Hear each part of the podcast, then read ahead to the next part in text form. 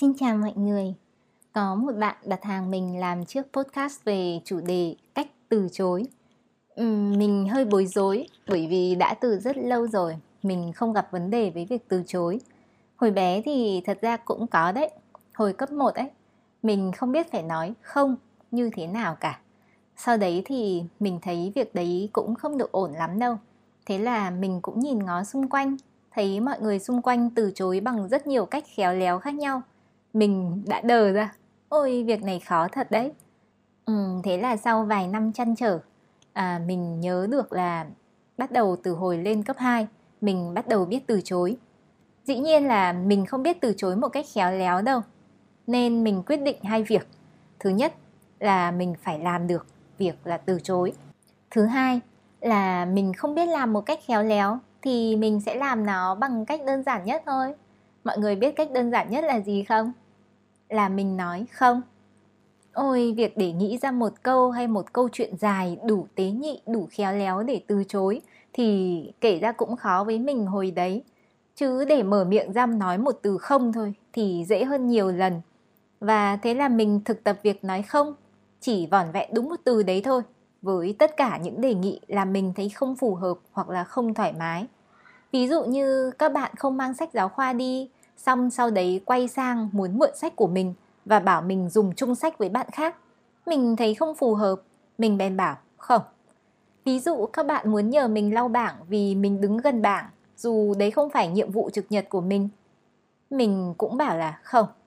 Ví dụ các bạn mà muốn mình cho mượn đồ dùng học tập khi làm bài kiểm tra, ví dụ bút xóa này, tẩy này, eke, compa và truyền nó đến tận bàn đầu hoặc truyền khắp lớp vì cả lớp chả có mấy ai mang đủ đồ.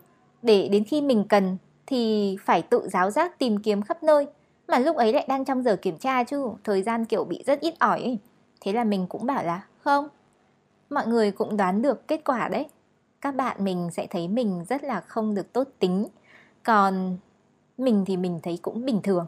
Mình nghĩ là việc quái gì mình phải cố gắng tốt tính trong khi mình không định tốt tính thật. Mà cái tốt tính nghĩa là sao cơ? Là làm bản thân không được thoải mái à?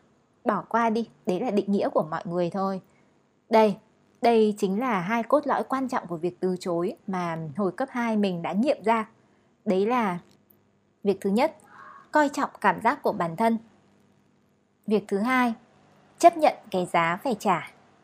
Ừ, nói một cách dễ hiểu thì với mình việc từ chối là khi bản thân cảm thấy không thoải mái và mình sẽ ưu tiên sự thoải mái của chính mình lên trên tất cả những băn khoăn ngần ngại khác.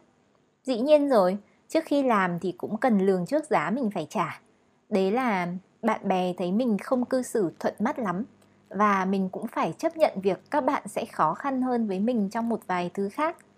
Cơ mà việc này mình thấy xử lý cũng dễ mà. Ai cũng có giá trị quan trọng nào đấy.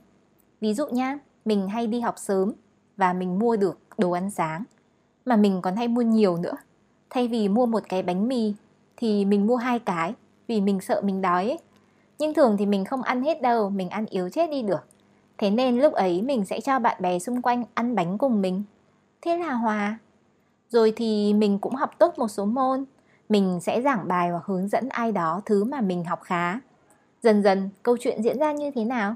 Khi mình biết giá trị của mình ở đâu và mình sống đúng với giá trị đấy, sẵn sàng chia sẻ thì mọi người lại chơi với mình bình thường. Còn cứ khi nào mà cần mượn sách vở hay đồ dùng của mình khi vào tiết kiểm tra thì các bạn sẽ ý tứ hơn rất nhiều, hỏi ý mình này, mượn đồ của mình thì trả lại ngay chứ không truyền tay nhau đến không biết tung tích ở đâu nữa như hồi xưa. Hồi đấy thì mình chẳng biết gọi việc đấy là gì. Sau này thì mình nhận ra đấy là từng bước từng bước mình đã quy ước được các ranh giới của bản thân mình với cộng đồng nhỏ là bạn bè học cùng lớp. Sau đó nhiều năm thì mình đã tiến bộ hơn rất nhiều trong việc từ chối. Mình vẫn từ chối bằng cách thức đơn giản lắm, là nói không thôi. Nhưng mình kèm theo một nụ cười nữa để người ta không cảm thấy quá bị sốc khi bị từ chối. Đấy là mình nghĩ thế. Ừ, thế nên mình vẫn cười. Còn hình như vẫn có người bị sốc ấy. Còn nếu ai hỏi lý do tại sao mình từ chối thì mình vẫn theo đúng phương án duy nhất mà mình có thể làm được tốt nhất. Đấy là nói thật. Mình bảo là vì mình thấy không được thoải mái. Vì mình không muốn ấy, cũng chả có lý do là gì cả. Vì việc này không thuận tiện với mình, mình có một lịch khác hay một việc khác cần làm mà nếu nhận lời của bạn ấy thì việc đấy sẽ không được đảm bảo. Đấy, có gì thì mình nói đấy thôi. Vì trí nhớ của mình không được tốt lắm. Mình mà nói một lý do khéo léo gì đó, sau đấy 3 giây mình sẽ quên xứ nó mất thì chỉ làm người ta thấy sốc hơn thôi. Thế nên à, mình đã chọn cách người ta hỏi thì mình nói thôi. Uhm, mình sẽ nói nhẹ nhàng, sẽ nghiêm túc hoặc là sẽ mỉm cười, tùy xem tình huống là gì. Mình thì nghĩ là cách của mình chưa chắc đã phù hợp với tất cả mọi người, nhưng những nguyên lý cốt lõi của việc từ chối này thì mình nghĩ rằng ai cũng có thể áp dụng được. Các nguyên lý này là thứ nhất, coi trọng cảm giác của bản thân, ưu tiên nó đầu tiên. Thứ hai, từ chối bằng cách thức đơn giản, thành thật và dễ dàng nhất. Thứ ba, chấp nhận được mọi cái giá phải trả. Uhm, đều áp dụng được trong tất cả các trường hợp mà đúng không? Nói đến đây thì chắc là sẽ có bạn hỏi mình là những người khó từ chối thường sẽ rất sợ làm phật lòng hay là tổn thương người khác thì có cách nào để họ vẫn từ chối mà không bị như thế không? Uhm, quan điểm của mình về việc này lại hơi khác nhé. Thật ra mình thấy cái việc đấy là do bạn tự nghĩ ra thôi. Mình luôn nghĩ thế này, mỗi người sinh ra là một cá thể độc lập, nghĩa là mỗi người phải chịu trách nhiệm được với cuộc sống của mình. Mình có khả năng đến đâu thì mình sống đến đấy.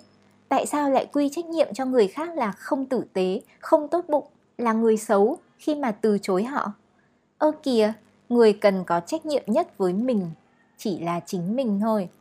Với suy nghĩ này, mình luôn thấy thứ đầu tiên mà bản thân cần ưu tiên là cảm xúc của bản thân chứ không phải là cảm xúc của người khác nghĩ gì về mình. Mọi thứ là tấm gương phản ánh nhau ấy. Nếu bạn có cảm xúc tốt với bản thân mình thì điều này cũng sẽ mang lại ảnh hưởng tốt đến cảm xúc của người xung quanh. Đấy là lý do những người vui vẻ, rạng rỡ, tự tin hay tích cực thường rất là hấp dẫn người khác đấy. Còn nếu bạn bỏ qua sự khó chịu của bản thân mình hay là cố gắng đè nén cảm xúc của mình để miễn cưỡng giúp người khác thì thật ra chỉ là hai người khó chịu đang cố tỏ ra dễ chịu mà thôi. Chứ thật ra không mối cảm xúc nào được xử lý hết. Việc đấy thì tốt cho ai chứ? Bạn nghĩ mình giúp họ ngoài mặt mà trong lòng không vui thì lợi ích mang lại là gì nào? Thế nên, vì bản thân mình cũng là vì người khác nữa, hãy tin rằng vun đắp cảm xúc và năng lượng tích cực của bản thân là điều quan trọng và cần được ưu tiên. Nếu việc giúp người khác làm bạn vui thì hãy làm đi. Còn nếu không thoải mái thì hãy từ chối nó đi. Hãy dần dần tự tìm hiểu các ranh giới cảm xúc của bản thân và giúp mọi người xung quanh mình hiểu điều đó uhm, về lâu dài thì mỗi người sẽ cảm thấy được nhiều lợi lạc từ việc này hơn là um, tất cả mọi người đều cố gắng tỏ ra dễ chịu với nhau nhưng thật ra trong lòng thì không như thế. Còn nếu bạn vẫn rất băn khoăn không biết mình có làm tổn thương người khác khi từ chối giúp đỡ hay không làm theo ý họ không thì bạn có thể thử cách của mình nhé ừ, mình làm một vài cách đơn giản lắm. Thứ nhất mình từ chối với nụ cười và tâm trạng bình yên. Thứ hai, mình từ chối rồi giải thích chân thành và đơn giản lý do của mình, như đoạn trên mình có nói đấy. Và thứ ba, mình nghĩ cái này có nhiều bạn sẽ sẽ không biết là mình có thể làm được này. Đấy là bạn cũng cần tự tha thứ cho mình nữa.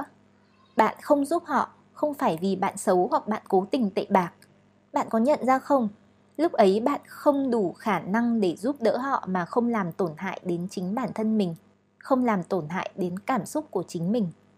Vậy thì phương án từ chối mà bạn chọn là thứ tốt nhất mà bạn có thể làm rồi. Nếu người ta có ghét bạn, thì hãy để họ hiểu là họ ghét bạn là do bạn kém, bạn chưa đủ năng lực, chứ không phải do bạn xấu. Mà kém mà thiếu năng lực thì cần có thời gian nâng cao năng lực bản thân thôi, có gì đâu mà căng nếu đối phương vẫn không chấp nhận được việc này thì bạn hãy thông cảm cho họ và kết thúc mọi chuyện ở đó. Uhm, ai bình yên thì vẫn cứ bình yên ai hậm hực thì vẫn cứ hậm hực. Mỗi người sẽ tự xử lý nỗi lòng của họ. Đừng ôm nỗi lòng của người khác vào mình và sau đấy thấy áy náy băn khoăn cắn rứt. Mỗi người phải tự chịu trách nhiệm về cảm xúc và cuộc đời của mình mà. Thế nên hãy tha thứ cho bản thân mình bạn đã làm tốt nhất có thể rồi. Khi câu chuyện kết thúc hãy kết thúc nó ở đó. Uhm, nói lại này từ chối là quyền của mỗi người. Bạn cần tôn trọng quyền đó ở người khác. Và vì thế hãy tin rằng mình cũng đáng được người khác tôn trọng quyền này của bản thân. Và nhớ là đừng bao giờ đặt cảm xúc của bản thân xuống ưu tiên thấp vì điều đấy về lâu về dài không mang lại lợi lạc gì cho ai cả. Ừ, mình chúc bạn tìm được phương thức từ chối phù hợp nha. Hy vọng rằng chiếc podcast này có thể gợi cho bạn một vài ý tưởng cho hành trình bắt đầu biết cách từ chối và tôn trọng cảm xúc của bản thân hơn. Cảm ơn bạn đã lắng nghe chiếc podcast này của biết bay. Tạm biệt bạn. Chúc may mắn.